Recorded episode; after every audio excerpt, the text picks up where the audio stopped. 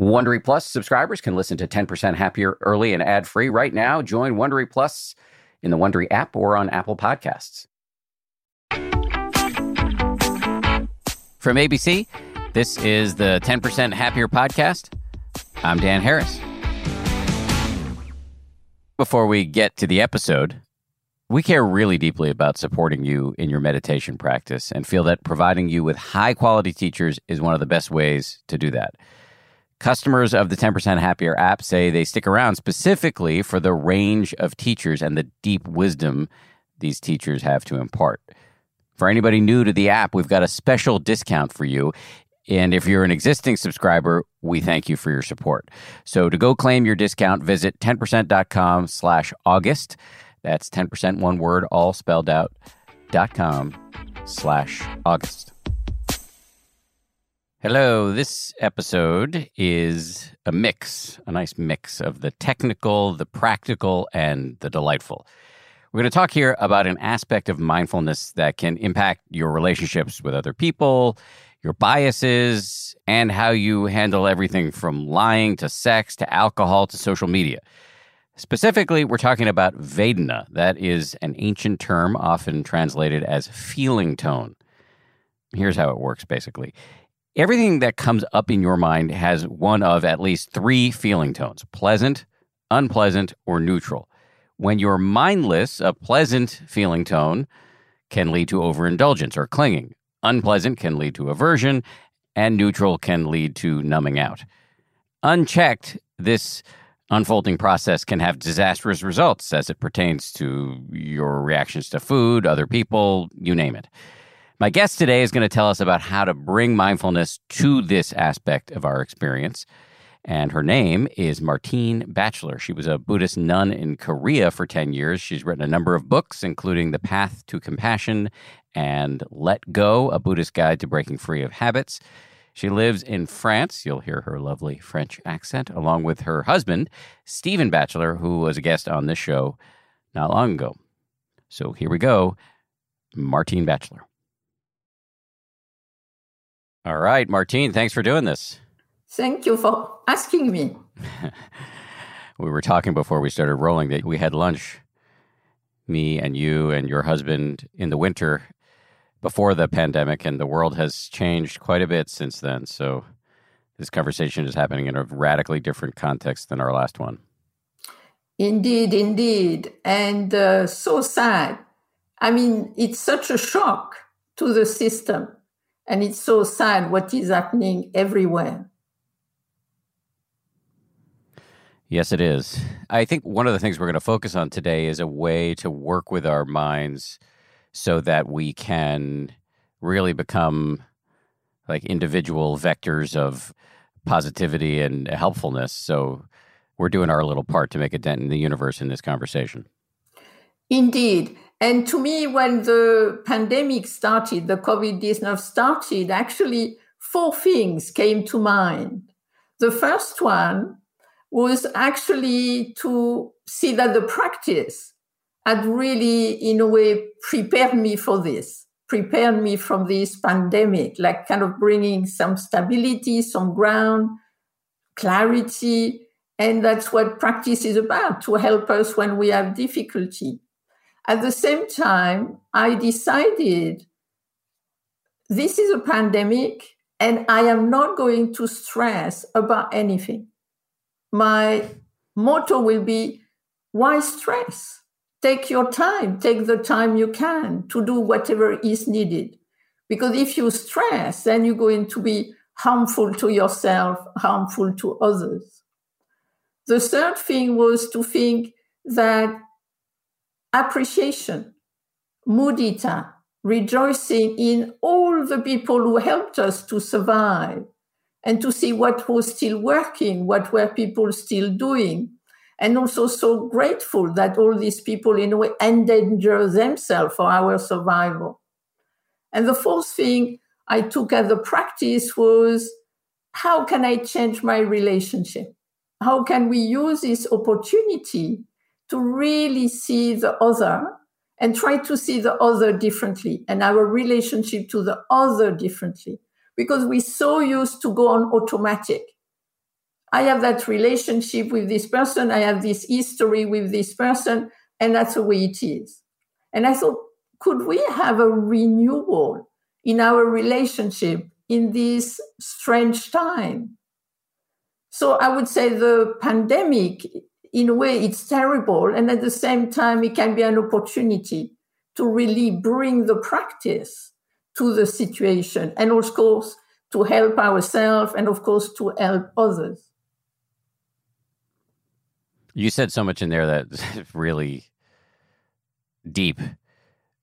I'm going to unpack much of it, but I'm just, I'm a little bit hung up on one adorable, superficial thing, which was that you called it COVID 19, which brings me back to my high school French class uh, where I learned how to say 19 in French. So that was awesome. But let's pick up on the fourth of the pillars there, the four things that came to your mind at the beginning of this pandemic, which is sort of using this as an opportunity to practice improving our relationships. Does that bring us to this notion of feeling tones or Vedanas? Exactly. Exactly. Because I think we kind of nearly get habituated in relationship to perceive the other. And often to perceive the other, is this person give me pleasant feeling tone? Or is this person giving me unpleasant feeling tone? Or is this person giving me neutral feeling tone? And then thinking that the tonality is in the other person. Hmm. Because we have the impression that it's the other person who gives it to me. And that's why I became very interested in mindfulness of feeling tone. Because what is it? Mindfulness of feeling tone. Feeling tone, Vedana, V E D A N A, in the ancient Pali language, actually referred to, to the tonality upon contact through the senses. The simplest example is actually color, like wallpaper color. Uh, if we look around us, there is green, blue, red. And if we see green, ah, that gives us a certain tonality. If we see red, it gives us another tonality. If we see cream, it gives us another tonality. And so what is interesting is that colors, as far as I know, has not done anything to you. Green has not jumped at you. Uh, red has not kind of giving you a nice present. But why is it that we see green, red, or cream or yellow, and suddenly it's like, ah, we feel something. So Vedana tonality is when kind of you have contact, then you are immediately you have this tonality. And what is very important is to see that the tonality is conditioned by the perception. And, and so this is kind of like what's called the five omnipresent mental factor. You have contact, tonality, perception, intention, and attention. And so to, today we could look mainly at the first three, which is contact, tonality, and perception, because that's really where bias will come in. How perception and tonality really, in a way, influence each other. Let me see if I can restate some of that. Vedana, often referred to in English as feeling tone. The concept, as I understand it, is that, you know, if you look at the mind, we're constantly knowing various objects, taking in sights, sounds, thoughts, physical sensations, et cetera, et cetera. And every time something arises in the mind, there are three ways to experience it. Is it pleasant? Is it unpleasant? Or is it neither? Meaning, is it neutral? And this can seem incredibly technical if you look at everything that's coming up in your mind, because there's so much that comes up in the mind nanosecond to nanosecond. But it has profound ramifications for how we live because we act, if we're not mindful of the feeling tone of whatever we're experiencing, we just act it out. So we see green wallpaper, we don't like green, we yell at the painter or whoever painted the wall. So many ramifications come out of an unseen feeling tone. Is anything that I've just said accurate? You see, what is interesting is that the Buddha says in one text there is 108 Vedanas. So actually, it's not, and he said the first two are mental or physical. And so we have to be careful to think that Vedana is just about the mind. Of course, it's about the mind, but actually, it's also something we feel in the body. It's very strange that actually it affects kind of our whole body mind complex. And sometimes it will be more mental, sometimes it will be more physical, actually.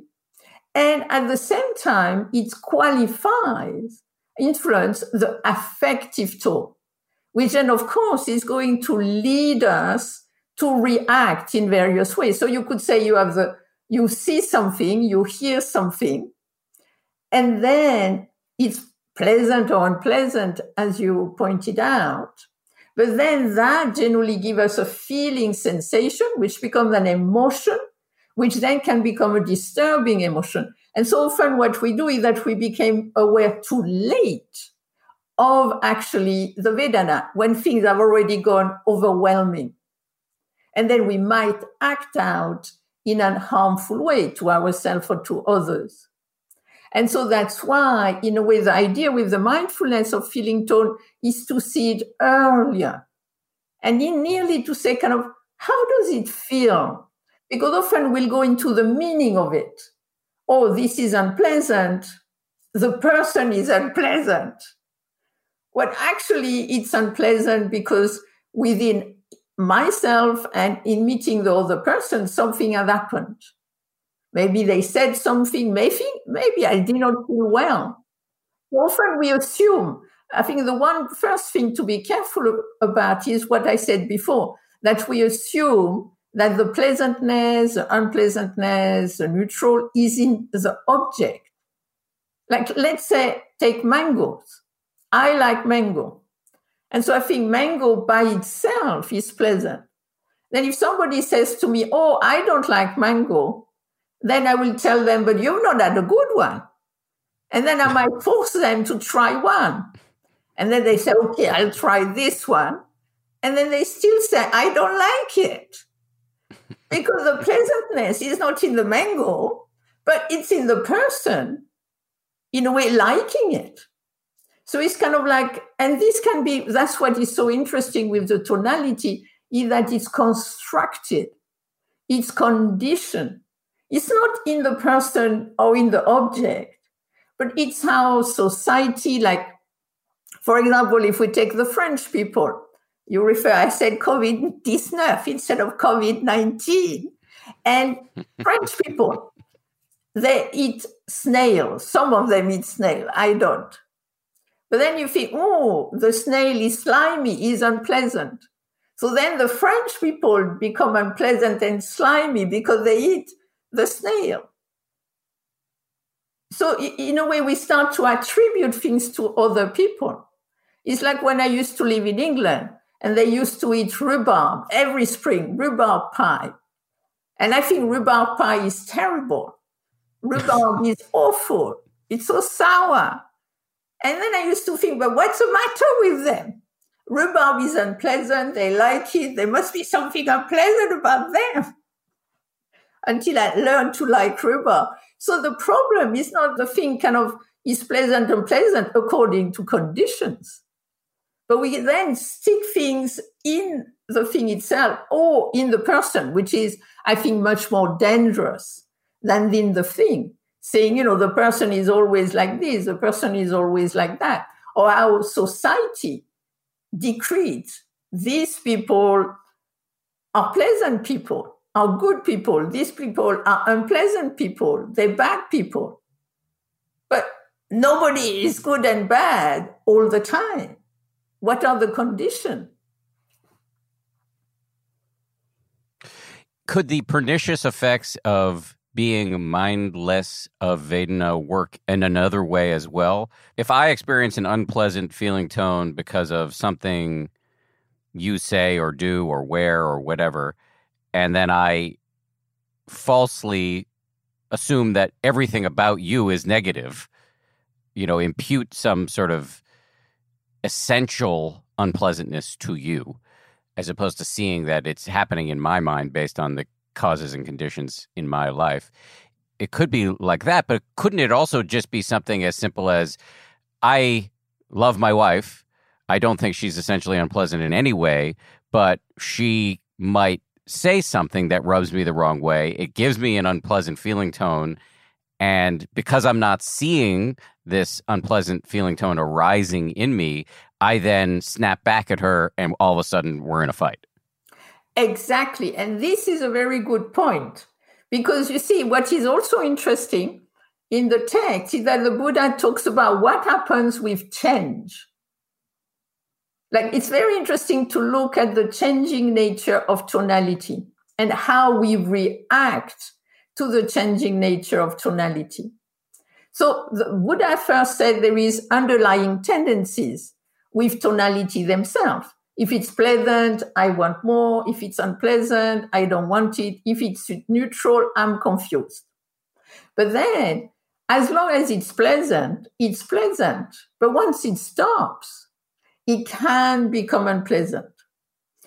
As long as it's unpleasant, it's unpleasant. But when it stops, it can become pleasant. And with neutral, if you understand it, it can become pleasant. If you don't understand it, it can become unpleasant. So, in a case with your wife, what is interesting is that at one level, there is this pleasant feeling tone most of the time from her. So, generally, you feel comfortable because, oh, yes, this is pleasant. But then she said something unpleasant, and he's like, wait a minute. But you see, you might not see it straight away. So, I'll just give an example uh, why after that there is a strong reaction. Like I did something really pleasant, and then I made a mistake, I misunderstood something, and then it turned to unpleasant. But because there was an echo of the pleasant, then I did not see the unpleasant. And then I went upstairs in my flat, and then an hour later, I was saying something unpleasant to my husband who had not done anything. And I thought, wait a minute, what's going on?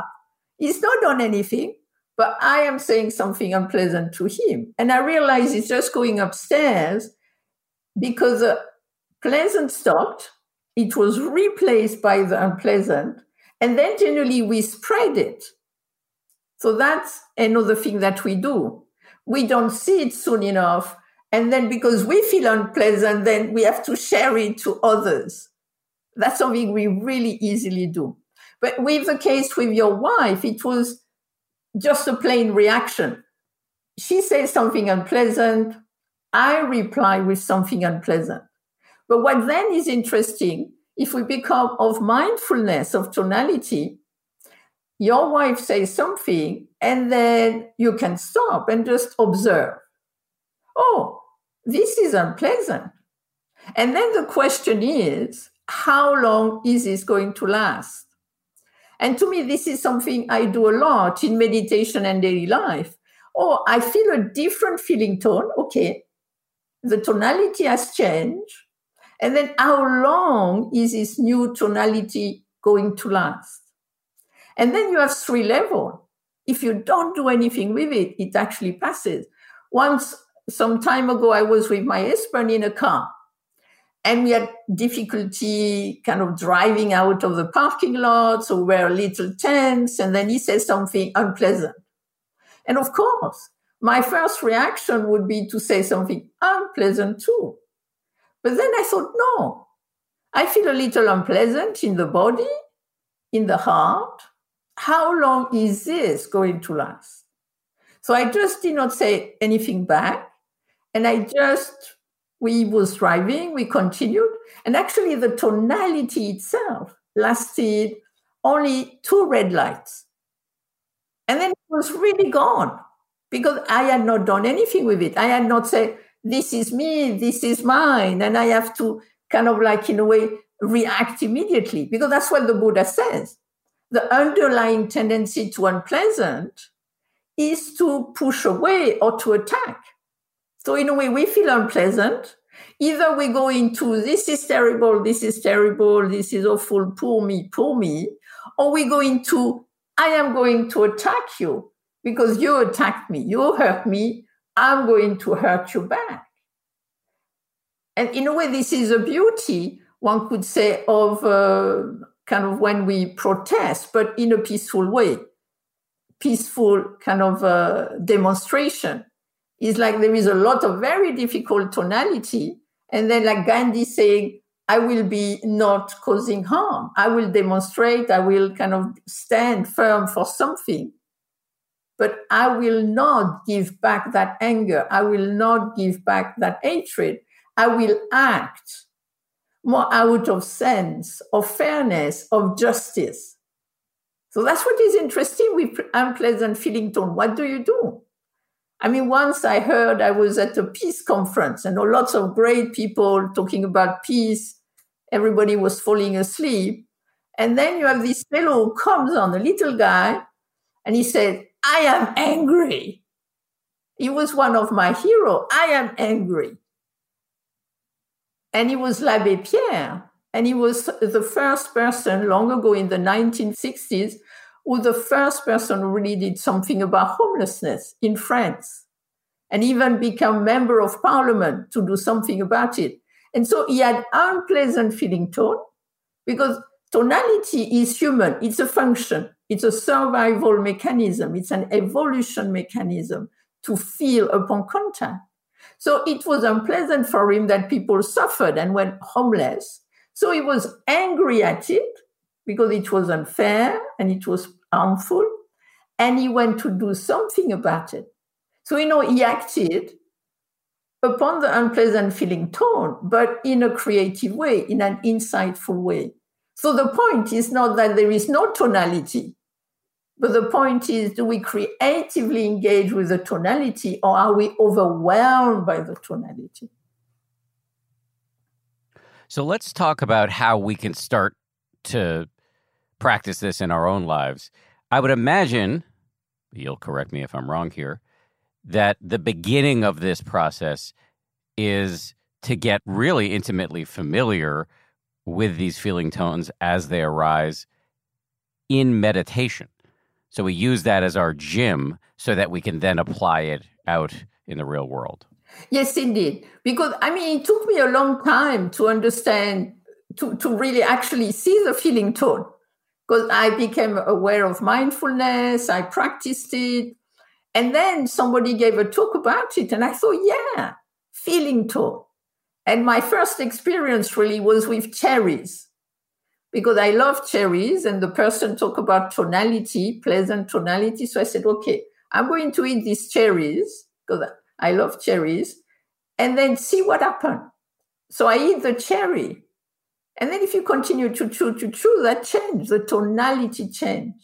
So I think what we have to be aware is that it's easier in a way to see tonality in daily life because there will be more distinction when if you sit in meditation and that's why i could not find tonality for so many years because what i was finding i was like looking for it and it was neutral. A lot of the time when we sit in meditation the tonality will be fairly in the neutral range we could say. Not much is happening you just sit there. But then what you can do is it's in three different ways if you pay attention to the breath and you pay attention to the air coming in the nostril, coming out of the nostril, what you can see there is just kind of like a little bit of change in air a little cooler, air a little warmer, and it's fairly neutral, the breath. But if you look at sensation, you have two ways of looking at sensation. You have sensation in terms of contact. So you can feel the the clothes on the body, you can feel the hand on the legs, you can feel the buttock on the cushion. And again, that's fairly neutral. Or you can go into sensations. And then you might have a sensation in the knee, or you might have a sensation in the shoulders. And then there you start to see more, in a way, definition, you could say.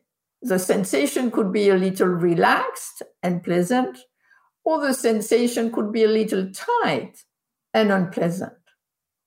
then the place you can really see the mindfulness of Vedana, I would say, is with the sound.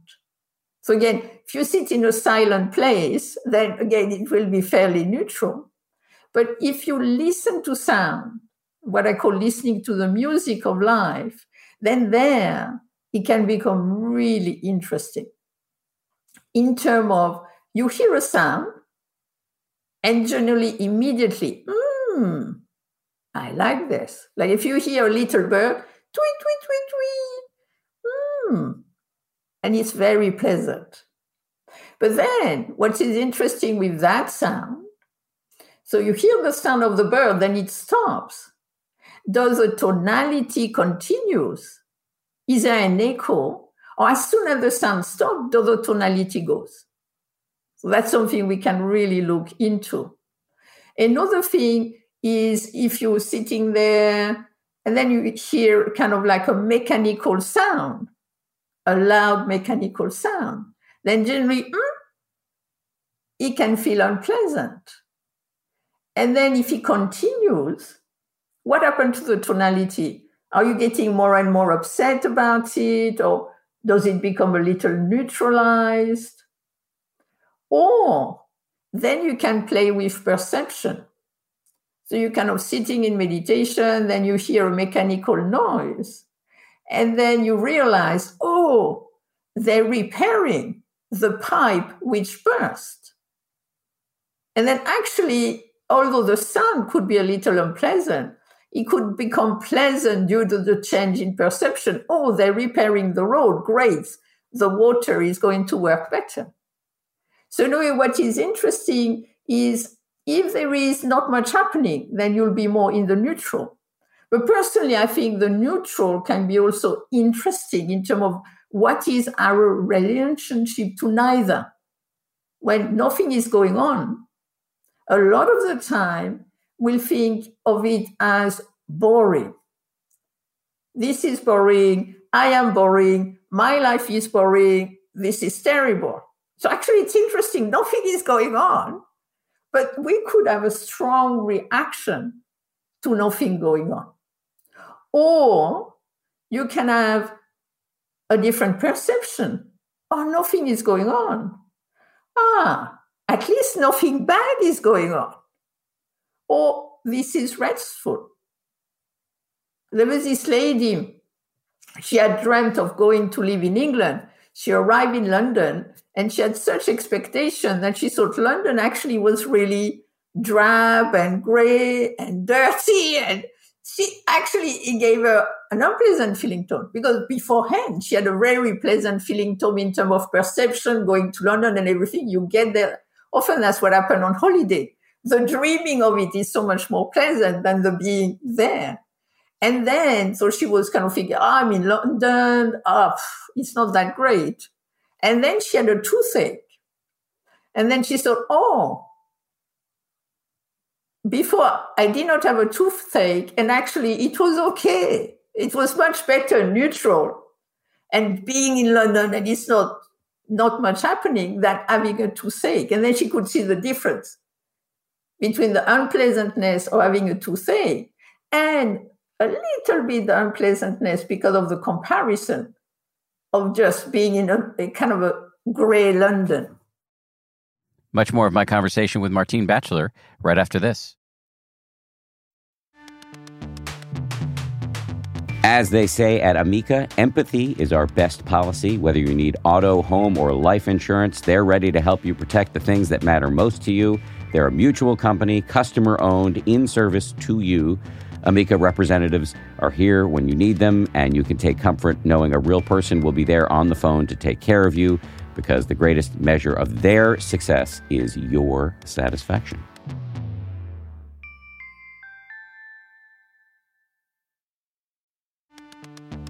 You can count on T Mobile to help keep you connected after investing billions to light up their network from big cities to small towns. T Mobile is America's largest 5G network Plus, when you switch to T-Mobile, families and small businesses can save up to 20% versus Verizon and AT&T. Visit your neighborhood store or tmobile.com to switch.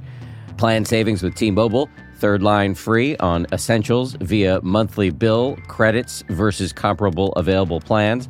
Plan features may vary. Credits stop if you cancel or change plans.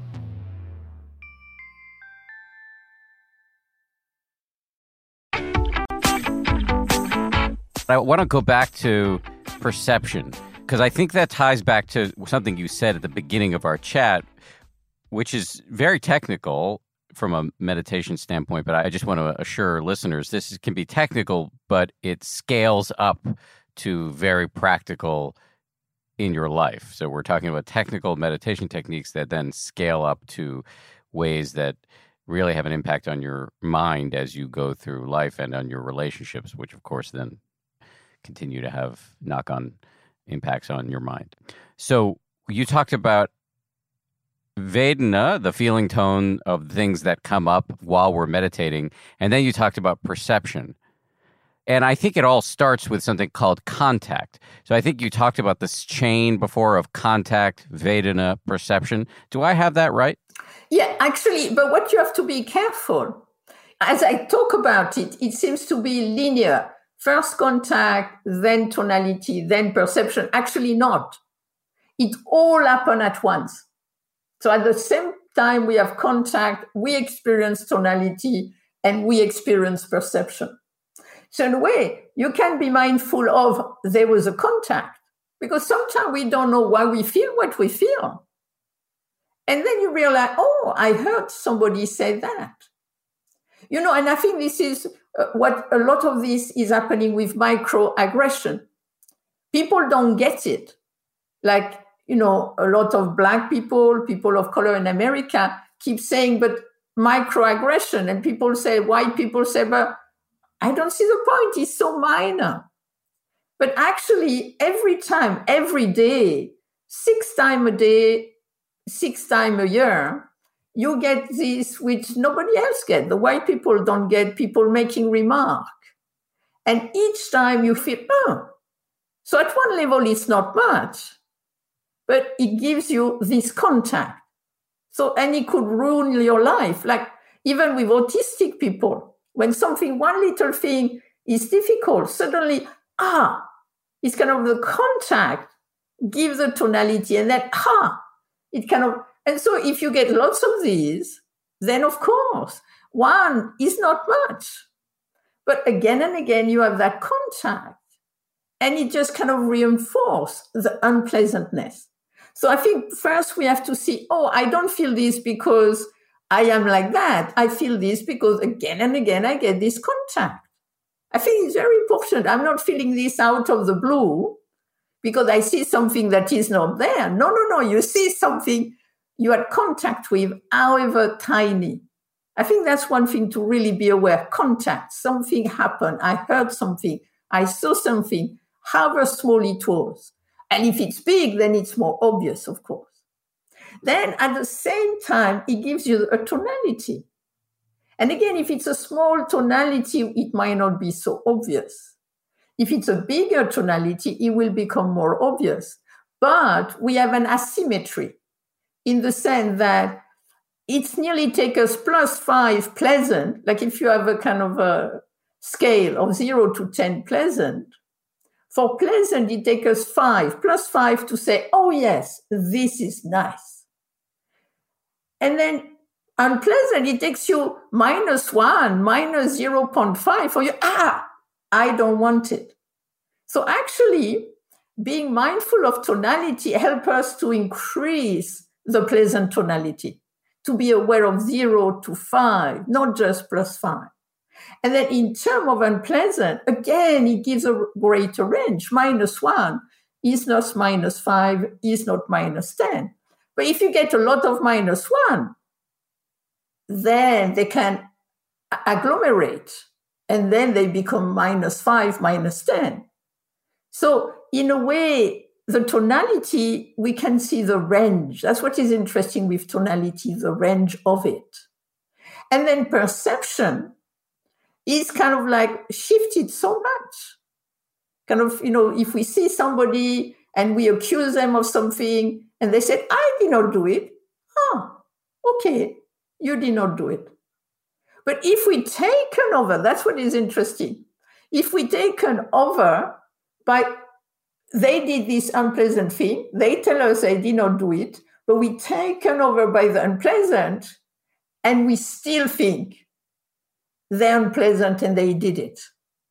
That's what is very problematic. Can we just say, oh, it's not there? And it goes. But often it's really kind of, it amplifies. Negative tonality really amplifies, especially with perception because of association. We associate it with pain of the past and pain of the future. Because that's also something in the text. The Buddha talk about tonality from the past, tonality from the present, tonality from the future. That was all incredibly interesting. And just so that I make sure that I understand the terms correctly, contact in a technical meditative sense means just simply something has happened, something has arisen in the mind. Vedana or tonality is the feeling tone, is it's either pleasant, unpleasant, or neutral. And the perception is just the mind's capacity to know what it is. You're flipping through the I've heard it described perception is like the mind is flipping through its past experiences to figure out, oh yeah, that's a fire engine. Uh, that's the sound of a bird. So it is simply just knowing what something is. And we can be mindful of each of these as they happen in meditation, which then, of course, has consequences for how we act in the world. Is all of that correct? Up to a point. Up to a point. Personally, I think uh, due to possibly to your training, you seem to put a lot of emphasis on the mind, which is fair enough.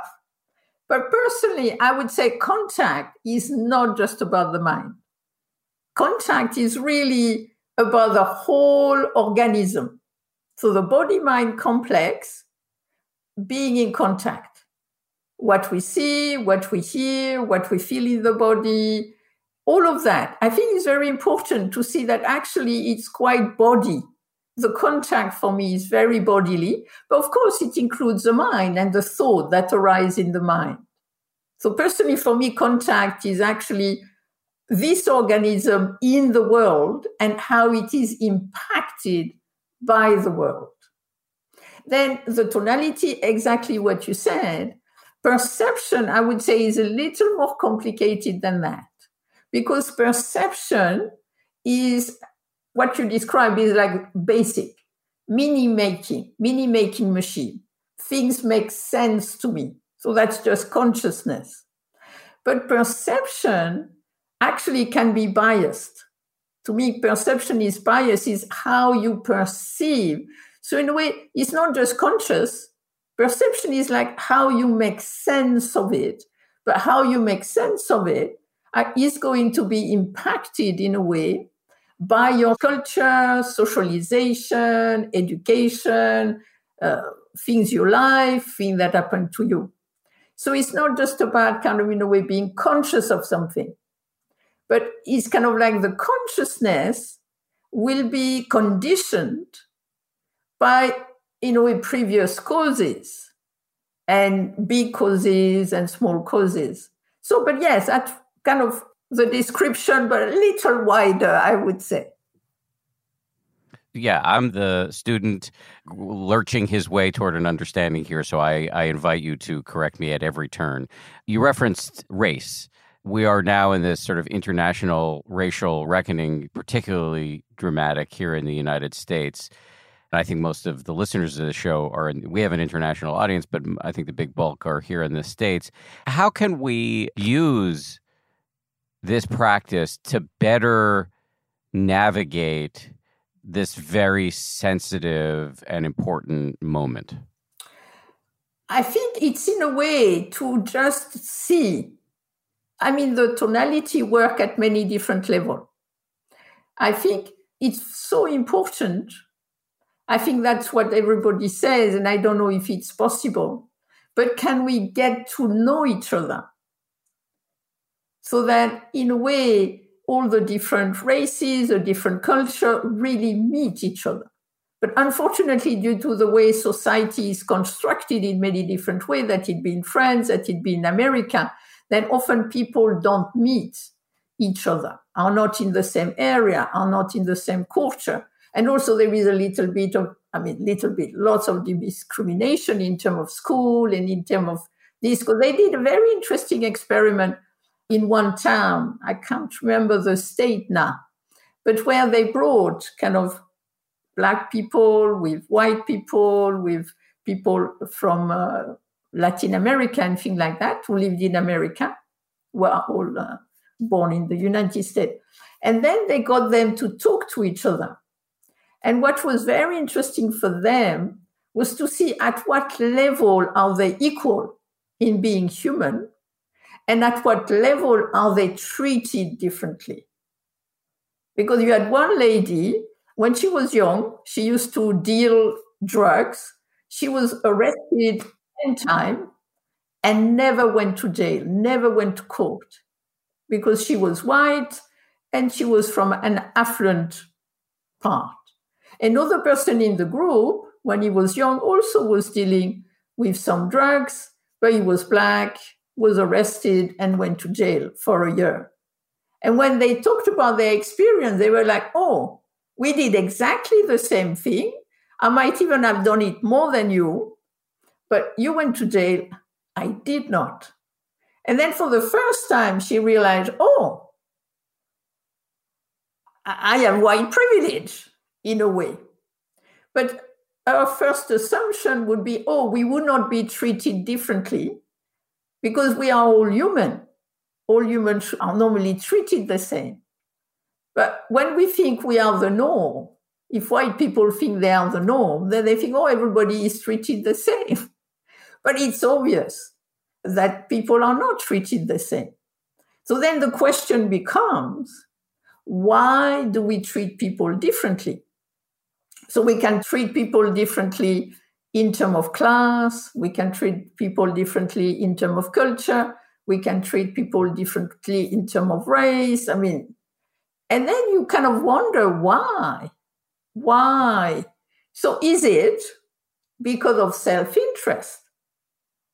You know, that's something I, for myself. I am a white person, but the one thing which uh, happened to me and to my husband at the beginning was that we were totally unknown in the meditation world.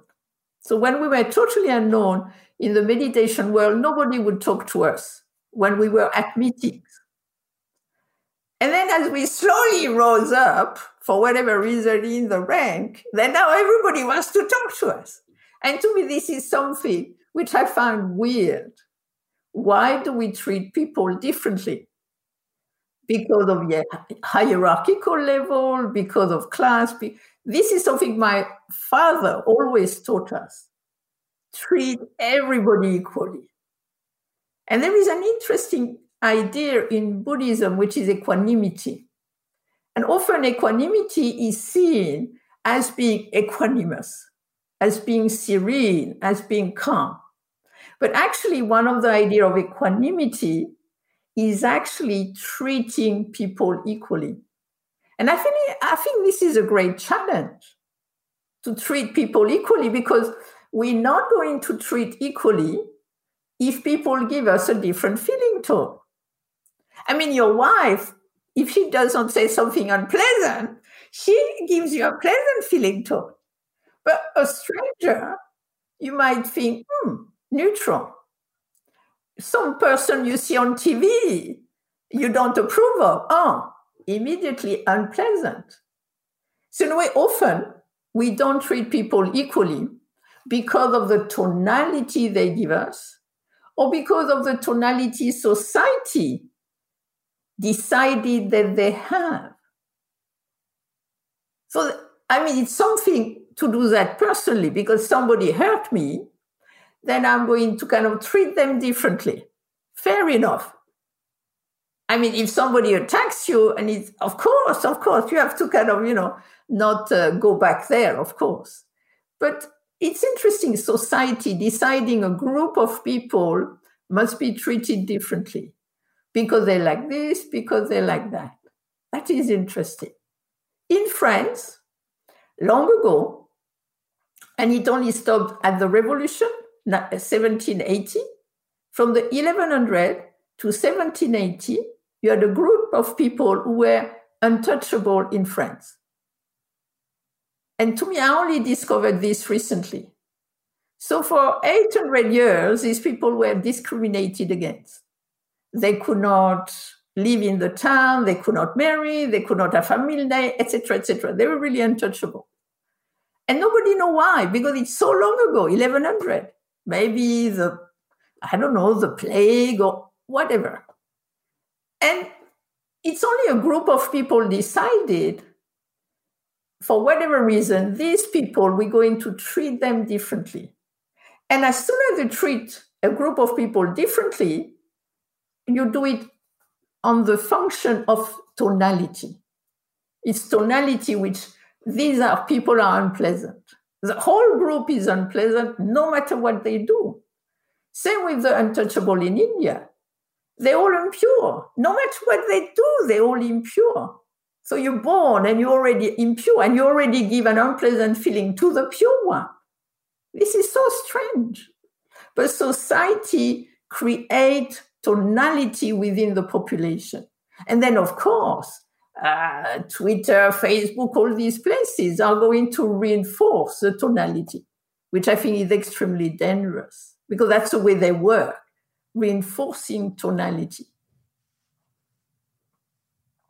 Say more about that. How does social media reinforce tonality? Well, because it's all about tonality. Facebook, Twitter, Instagram, TikTok, whatever you have. I mean, they so understand tonality without doing it. It's so interesting. I mean, the advertisement industry also totally understand tonality. So, I mean, Facebook, uh, it's all about you like, you dislike. Instagram, you like, you dislike. I mean, it's just like, you know, what image gave you pleasant feeling tone, what image gave you unpleasant feeling tone. So that's why so lots of people uh, get a lot out of watching cat video.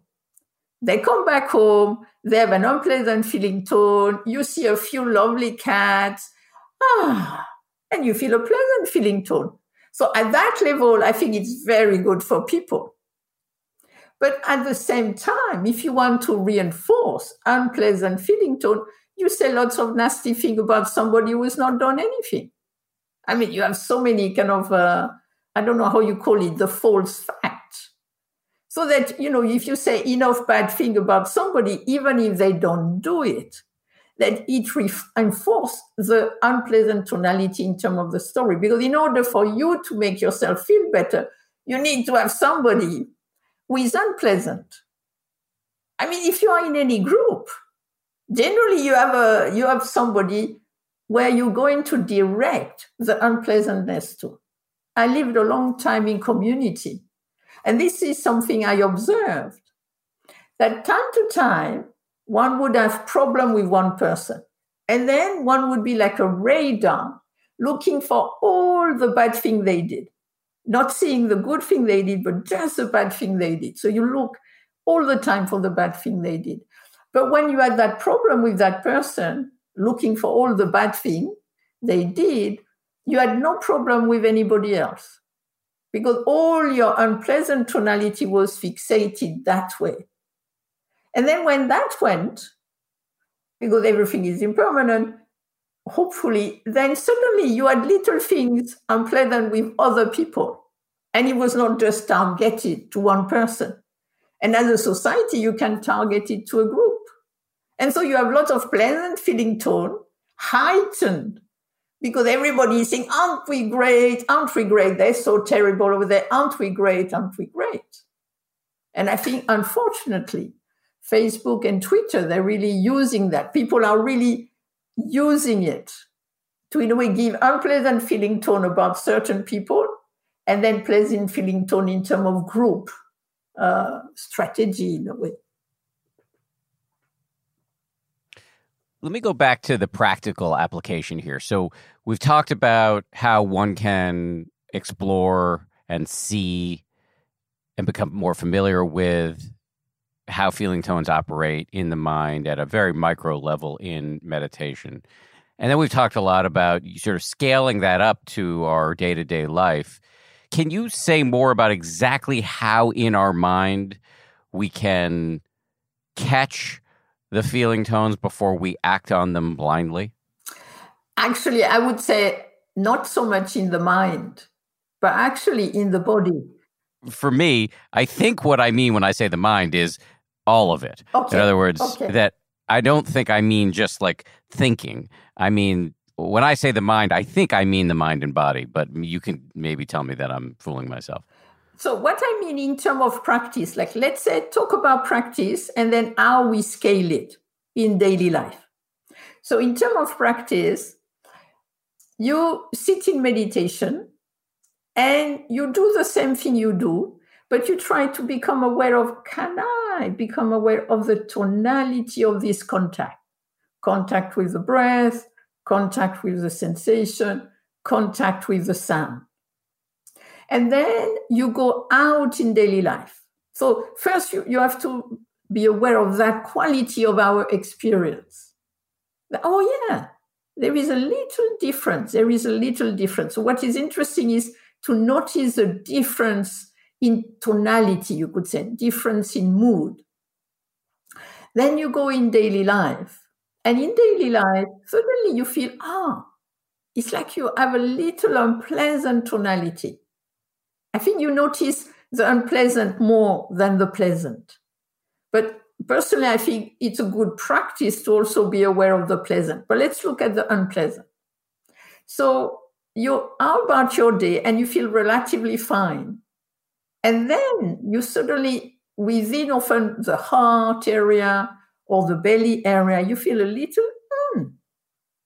And then generally, we are perception, meaning making machine. Why do I feel this? Is it sadness? Is it anger? Is it this? Is it that? And so, in a way, here, unless somebody is attacking you and then you have to really re- uh, creatively engage fast, noticing, oh, there is a little difference. I feel something. How does it feel? And then noticing what's the contact? Is it somebody, somebody said? Is it something I saw? And so, in a way, to see the shift, that I think first to be aware is a shift.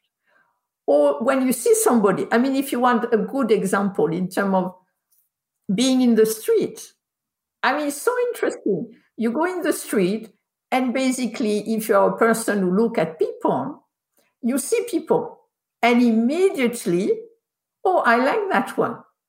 I don't like that one. I like their dress. I don't like their dress. So just to be aware that actually I look at different people and actually because of the perception, I'm going to have different tonality, even though I don't know them. This is what is interesting in terms of the strangers. You don't know them and you have that tonality. What is interesting at the moment is that possibly, I hope so, especially in America, is that because of all what's happening about Black Lives Matter, is that hopefully people are nicer to Black people, for example. And then to, ah, like the perception is, oh, my intention is to be kind. And that would change the tonality instead of seeing somebody with a little, I don't know the person, and then I see the person and think, oh, either neutral or unpleasant. Can actually see the person and I don't know them. And ah, so looking at, I see different race, I see different people. What's my tonality with all these people? You are in Central Station. So many different people. What's my tonality when I see them? Or when you hear somebody, what's the tonality? Just to the sound of what they say. You, you hear somebody, I mean, you have a beautiful voice, so people hear you, mm, I like that. But if somebody had a different voice, people might say, hmm, I don't like the voice. And because I don't like the voice, I'm not going to listen to them. I mean, this is interesting. What happened? What is it that makes us, in a way, creatively engage or react? Who makes us kind of appreciate or make us dismiss or make us push away? Of course, we have to be kind of aware of ourselves and kind of what is harmful, not harmful, but within that. Or an excellent place is uh, personally, I do a lot of meditation when I drive. You know, you drive, what's the tonality? Neutral, you think about something else. You're stuck in a traffic jam, what do you do? What do you do? What's the tonality when you are stuck in a traffic jam? Let's say you are with your wife and you are a traffic jam. Do you keep pleasant feeling tone? Or because it's unpleasant, then suddenly you start to be unpleasant to the person next to you. What happens? How do I transmit it? The unpleasant or the pleasant? This is what is interesting that we can also act on the pleasant and we can make it conscious. Do I want to continue this to be unpleasant or can I shift it in some way? Or when you look at um, all the shops, I mean, the shop window, I mean, you know, you see something and it's like the thing is calling out to you, mm, I want this. I don't know, iPhone 73 and a half. Mm, I want this. or if you're in Times Square, I love Times Square. Uh, when I am in New York, because you have all these big things, and you know, they kind of like, mm, everything is done so that it creates a pleasant feeling, so you want it. And just to see that, mm, I'm looking at this. What's my tonality in connection to that? So, in this exploration that you described so well, because what I'm hearing you say is, you know, this is like an experiment you can run in your own mind and body. See what I did there? All the time. And what I'm hearing from you, in particular, as it relates to race, is, and again, maybe I'm projecting here, but what I'm hearing is that we can approach it. It can be very embarrassing and humiliating to notice that maybe some people, for no reason other than our own conditioning, some people of who look a certain way can provoke a negative feeling tone in us. And some of us don't want to look at that. But what I'm hearing from you is that if we approach this as an experiment with some curiosity and with a sense that these feeling tones are impersonal, the result of conditioning, that this can be uh, a really healthy and helpful way to approach it so that we can interact creatively with these feeling tones as they arise. Exactly. I think because then you can really look at the perception. I think it's kind of, you know, why am I perceiving this person that way? What's going on here? Can I perceive the person differently? This is a kind of a little story. I, I don't want to equate it with race, but uh, I'm sorry. I hope it's okay. But I was in Korea and I was 10 years in Korea. And the first time I ate rice cake, gooey rice cakes, I thought, what is this? You know, I mean, how can I eat this stuff? 10 years later, I loved it. I had a friend, a Korean monk, and he could see us enjoying cheese. And he could not understand that we could enjoy cheese. It, for him, it was stinking, it was terrible stuff. But then he saw us and he thought, okay, I'm going to tame cheese. And then every day he ate a little square. And at the end of the week, it became neutral. You see, the problem is this we think this is back to essential. This is my essential nature. I don't like this. Or this is their essential nature. They are unlikable. Instead of seeing, no, it's kind of all conditioned. My response is conditioned. And the way I perceive them is conditioned. And possibly the way they behave is conditioned. So, in a way, how can I creatively engage with my conditioning or their conditioning? And so, kind of like to see can we bring some kindness into this? To me, it's kind of tonality is a given. And then can we creatively engage with it, but not in a way that we rather like, checking ourselves, I should not have this tonality, I must have that tonality. But more, oh, how does it change? What makes it change? To me, that's what one of the main things is how does it change? In terms of time or in terms of perception? Let's go back to neutral because I promised to talk about this earlier. I, I said I wanted to talk about this.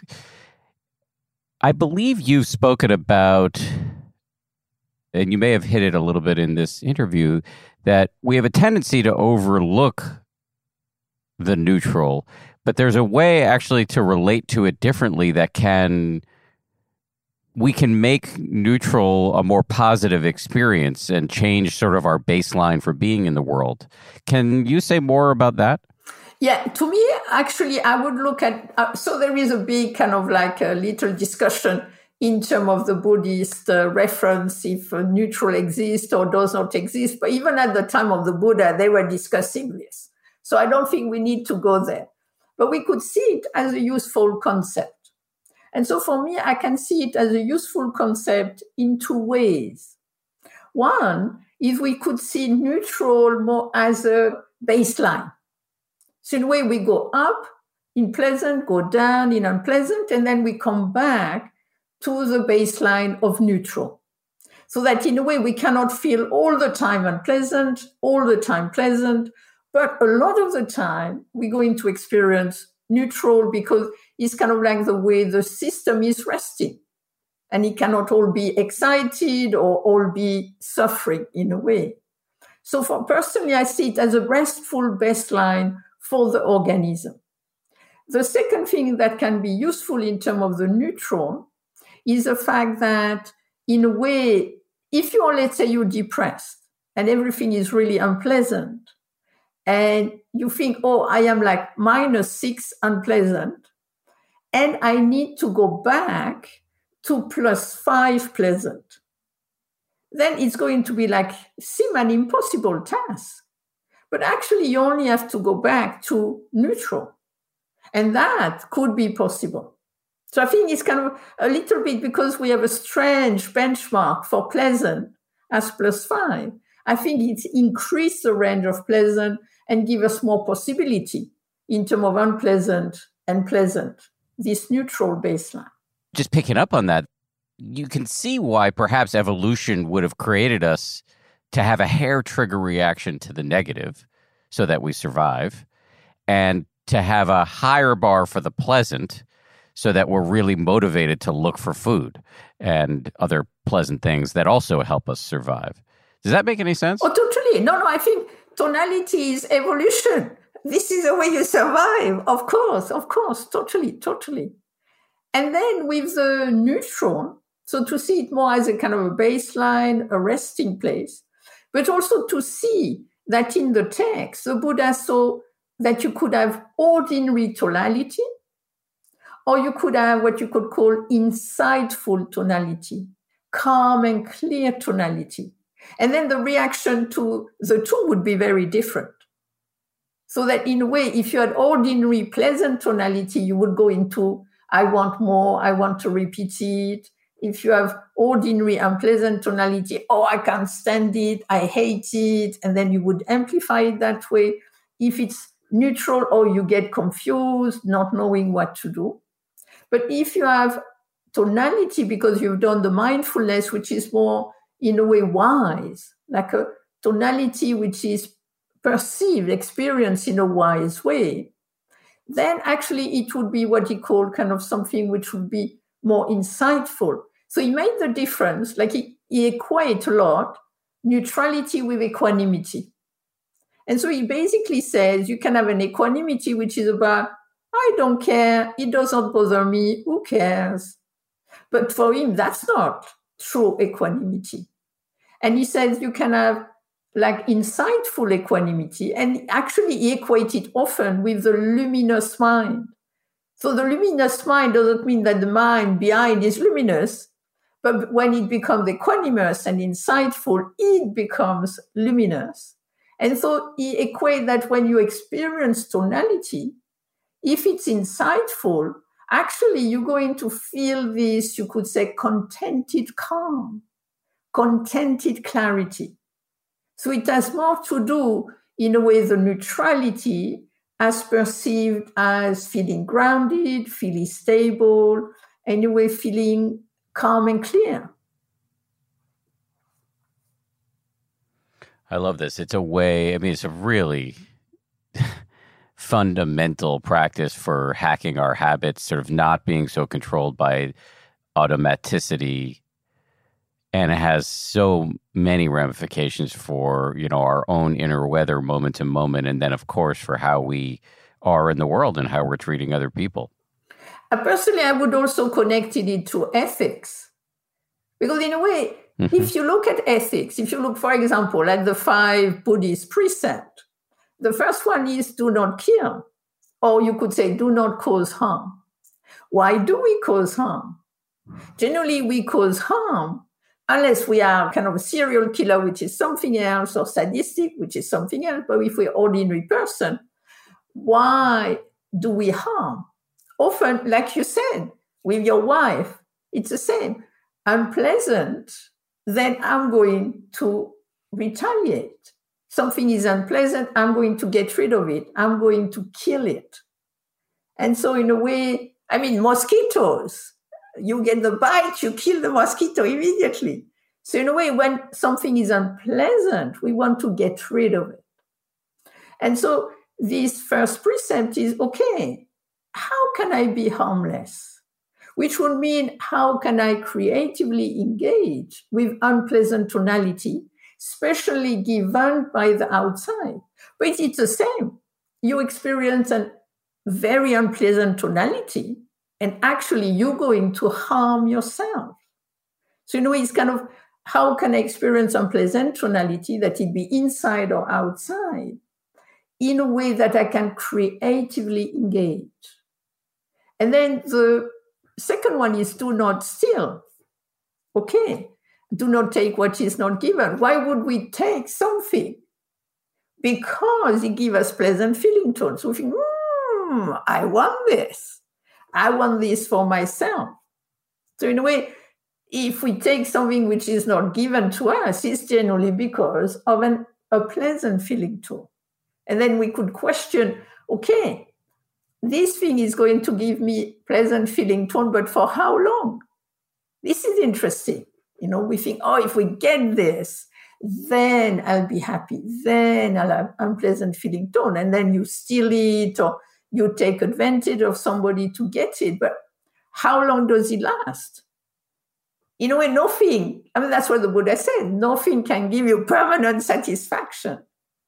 But we could learn to be contented contented possibly by a more simple life so that we don't feel that we have to acquire things all the time so that we have to ratchet up the pleasant feeling tone i think that's the thing about that one then you have the third one to be careful with our sexuality. And it's the same. Often with sexual pleasure you kind of get lost in your own pleasure and don't think about the other person. And might sometimes harm them. So, can you think about your own pleasure without being lost in it, without taking advantage, but also thinking about the other person's pleasure and also accepting it will not last. It will not last. Then you have lying. Lying is interesting. Why would we lie? Either you lie because of the unpleasant feeling too. I can think about children, they break something you have the vials broken, and they say, I did not do it, I did not do it. So, in a way, you have an unpleasant feeling tone. And then you try to, to lie so that it goes. Or you lie because it's pleasant. Some people like to lie because it gives us a pleasant personality. Oh, I did this, I did that, when they know none of it. It's interesting lying. What's behind it? Sometimes it's because it's unpleasant, sometimes because it's pleasant for the person to lie. And then the fifth one alcohol and drugs. Again, why do we take this thing? Often because it's pleasant, but a lot of the time because we have unpleasant feeling too. Recently, I read about a young woman who fell in love with alcohol when she was 15 because a first glass of strong liquor gave her this amazing tonality. She felt lively, intelligent, fun, when she before she was very shy and anxious. And so she fell in love, she said, with alcohol. And then she drank and drank and drank, but still had her life. And then, age 30, she had to stop because she used to have terrible blackouts. But she said she still fell in love in the fact she had such pleasant feeling tone at the beginning. And she was kind of, in a way, wanting the same thing. But why? Because it replaced unpleasant tonality. Or because the thing gives you pleasant tonality, but then it could be harmful to others. In a way, most of the time, we are good, decent human beings. But then, time to time, we're not. And then that's what I'm interested in. Why that? What happened? And a lot of the time, it has to do with tonality. Hmm. Let me ask you a question that may seem like a non sequitur. It may also seem like a gigantic question, but I'm curious to hear you talk about a question I've heard you pose publicly before, which is what is love? What is love? That's so interesting. What is love? Because at one level, love is a pleasant tonality. And actually, the Buddha said pleasant tonality is very important especially if it's insightful and wise and compassionate. And so, what is interesting again with love, I think love is an important quality, and it's so vital to love that it be your partner, your children, animals, the earth, the planet, people, because it gives us very healing tonality. But then the question is what do we grasp at when we love? do we grasp at the pleasant tonality we get when we are next to the person? So then we want to be with the person all the time because we think they give us a pleasant tonality. Or do we grasp at the idea of love? And actually, we grasp here, what I'm looking at is we grasp at the pleasant tonality we're supposed to have with this person. And again, because we think we need to have it all the time. But in a way, you cannot have the same pleasant tonality with a person all the time. Time to time, you'll be in a bad mood, you'll be stressed, you'll have difficulty. So then, if you are stressed with difficulty, then you're not going to experience the same pleasant feeling tone, which you equate with love. So then, when you don't have that pleasant feeling tone, does it mean you don't love the person or that they don't love you? Or is it that, in a way, love is something which is not just based on tonality here, but is something we cultivate together? And so, in a way, to me, love is like two parallel lines. You have to cultivate outside of the line with other friends and different things like that. And you have to cultivate inside the line. So it's not just a feeling.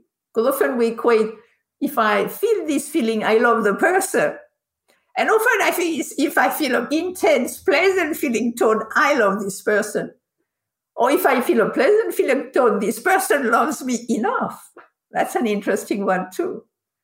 And then in a way, no, it's this warm feeling, but it's kind of a complex, kind of it's appreciating, sharing, uh, growing together. There's so many things in love, so many things in it. But one thing which is also important with love is that we love each other. Because in a way, if we don't love each other, this is what is problematic. So in a way, you're stuck with yourself. If you don't love yourself, you're stuck with an unpleasant feeling tone. But if you love yourself, then it's very easy to have a pleasant feeling tone because you are with yourself. And then in a way, loving someone else is an addition to that.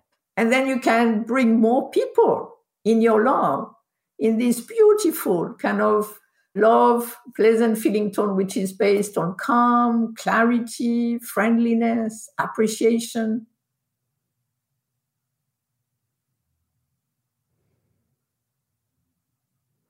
Still working on it. Let me ask you one other question, and I think this is related. Marissa, the producer who helped prepare me to do this interview, identified a, a nice poem that you wrote called The Little Lazy Guide to Awakening. And the first lines are enlightenment question mark. The light is already on. What do you mean by that? Well, I think this is something in uh, the school I was trained on, which is a Zen school, Son school in Korea. And for them, we are already enlightened. We are already awakened. And I think what it means is that our creative potential is always there. Our creative potential for wisdom, for compassion, for love, for understanding is always there. We have it. We have that possibility. At the same time, it's not permanent in the fact that it will always manifest. So that, yeah, enlightenment, awakening, wisdom, compassion is possible any moment. But at the same time, over time, uh, we have built up a lot of automatic reaction. And I think actually our automatic reaction was more in childhood in order to protect ourselves and also some influence from society, from culture. And so I think that when we become adult, in a way to see, oh, why do I need to do this? Oh, why do I need to do that? And so personally, I see the meditation, the practice of meditation, the practice of anchoring, of looking deeply, as in a way the dissolving of those harmful uh, survival mechanisms, those habits, mental habits, physical habits, relationship habits, emotional habits, who kind of in a way limit us.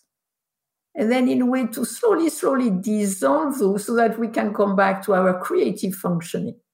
And in a way, the function is there. We are this creative functioning organism. But over time, there have been a lot of kind of a little fixed habits. And then it's kind of really practicing to dissolve this habit so that our creative potential can emerge, can manifest. And one way to really experience this is doing what I call meditative listening. So you listen to somebody, and generally, how do we listen? Often, we wait for the person to stop so we can say something much more interesting. Or we look in the right direction, but we don't hear them. So when they say, What do you think? we have no idea what they said. Or we overreact and amplify, which is not helpful. But if we really listen to the person, really listen to what they say, totally 100%, then at the moment they stop and they turn to us, then a lot of the time we say something so creative, so clear, so compassionate, so relevant, we've never thought before. So, where does this come from? It comes from meeting another person with that calmness, that clarity, that friendliness, that stability, that balance. And then within us, lots of creativity can come in. This seems like the work of a lifetime. Both this getting out of your own way. And I hear a paradox in there of, on the one hand, the capacity, the light is already on always. So it's there and we can access it in any moment using perhaps mindfulness of Vedana or or other Buddhist techniques or other techniques that are even not Buddhist and we can get better at the skill of accessing it at any moment. Exactly. I think you totally get it. That in a way, at one level, it's what we call the sudden and gradual. In the Son practice, you have in a way this idea of sudden awakening, which is always a possibility, and at the same time of gradual practice, because the sudden awakening is not immediately going to stop the habits. So at time, you have really this moment, great wisdom, great compassion. And then at the same time, you have to work on yourself. You have to cultivate. So in a way, we kind of a little bit at the crossroad of what I would call the depth dimension and then the width dimension. Say that again, the depth? So the depth dimension, so in a way, the depth dimension, I would say, is generally a little bit limited in terms of conditions. So, you know, where you might practice or you might reflect, and it's kind of like the conditions are a little limited, like on retreat, for example, or on a day of practice, or when you meditate, and then you silent, you focus. And so, in a way, the conditions are limited, and then you can go into the depth of the practice. But at the same time, you have to cultivate in the width of the practice, which is your daily life, your relationship, the way you use resources, the way you treat people in your office, etc., etc. So it seems to me we always at that crossroad of the depth dimension, because sometimes people think, oh, just a depth, just a depth. I want to have amazing meditation experiences but that doesn't deal with the habits. So you need the depth with the width. And so I think we are at the crossroad in that level in our practice at any given moment. I think that is a great and inspiring place to leave it. This has been, to no surprise at all to me, an incredibly rewarding chat. And I really appreciate your time. Thank you very much. A pleasure to discuss things with you. Thank you. Big thanks to Martine. That was really fun to reconnect with her. And to learn more about the practice of feeling tones, check out Joseph's meditation on feeling tone in the 10% Happier app. I'll put a link in the show notes. And by the way, if you want to learn more and hear more from Martine herself, she has many of her talks up on dharmaseed.org. That's D H A R M A S E E D dot org. I'll put a link in the show notes. And you can learn a lot more about her on her website, which is martinebatchelor.org. Again, links in the show notes. As always, big thanks to the team who help put this show together. Samuel Johns is our senior producer. Marissa Schneiderman is our producer. Our sound designers are Matt Boynton and Anya Sheshik of Ultraviolet Audio. Maria Wertel is our production coordinator. We get a ton of wisdom and guidance from TPH colleagues such as Ben Rubin, Jen Poyant, Nate Toby, and Liz Levin. And finally, big thank you to Ryan Kessler and Josh Cohan from ABC News. I'll see you all on Friday with a bonus. If you like 10% Happier, and I hope you do, uh, you can listen early and ad free right now by joining Wondery Plus in the Wondery app or on Apple Podcasts. Prime members can listen ad free on Amazon Music. Before you go, tell us about yourself by filling out a short survey at wondery.com/slash survey. I'm Shima Oliaee, and I have a new podcast called The Competition. Every year, 50 high school senior girls compete in a massive scholarship competition. I wouldn't say I have an ego problem, but I'm extremely competitive. All of the competitors are used to being the best and the brightest, and they're all vying for a huge cash prize. This will probably be the most intense thing you've ever gone through in your life. I remember that feeling because I was one of them. I lost. But now I'm coming back as a judge and also a kind of teen girl anthropologist. Because if you want to understand what it's like to be a young woman in America today, the competition's not a bad place to start. Hopefully, no one will die on stage tonight. From Pineapple Street Studios and Wondery, this is The Competition. Follow The Competition on the Wondery app or wherever you get your podcasts. You can listen to The Competition early and ad-free right now by joining Wondery Plus. Once upon a beat.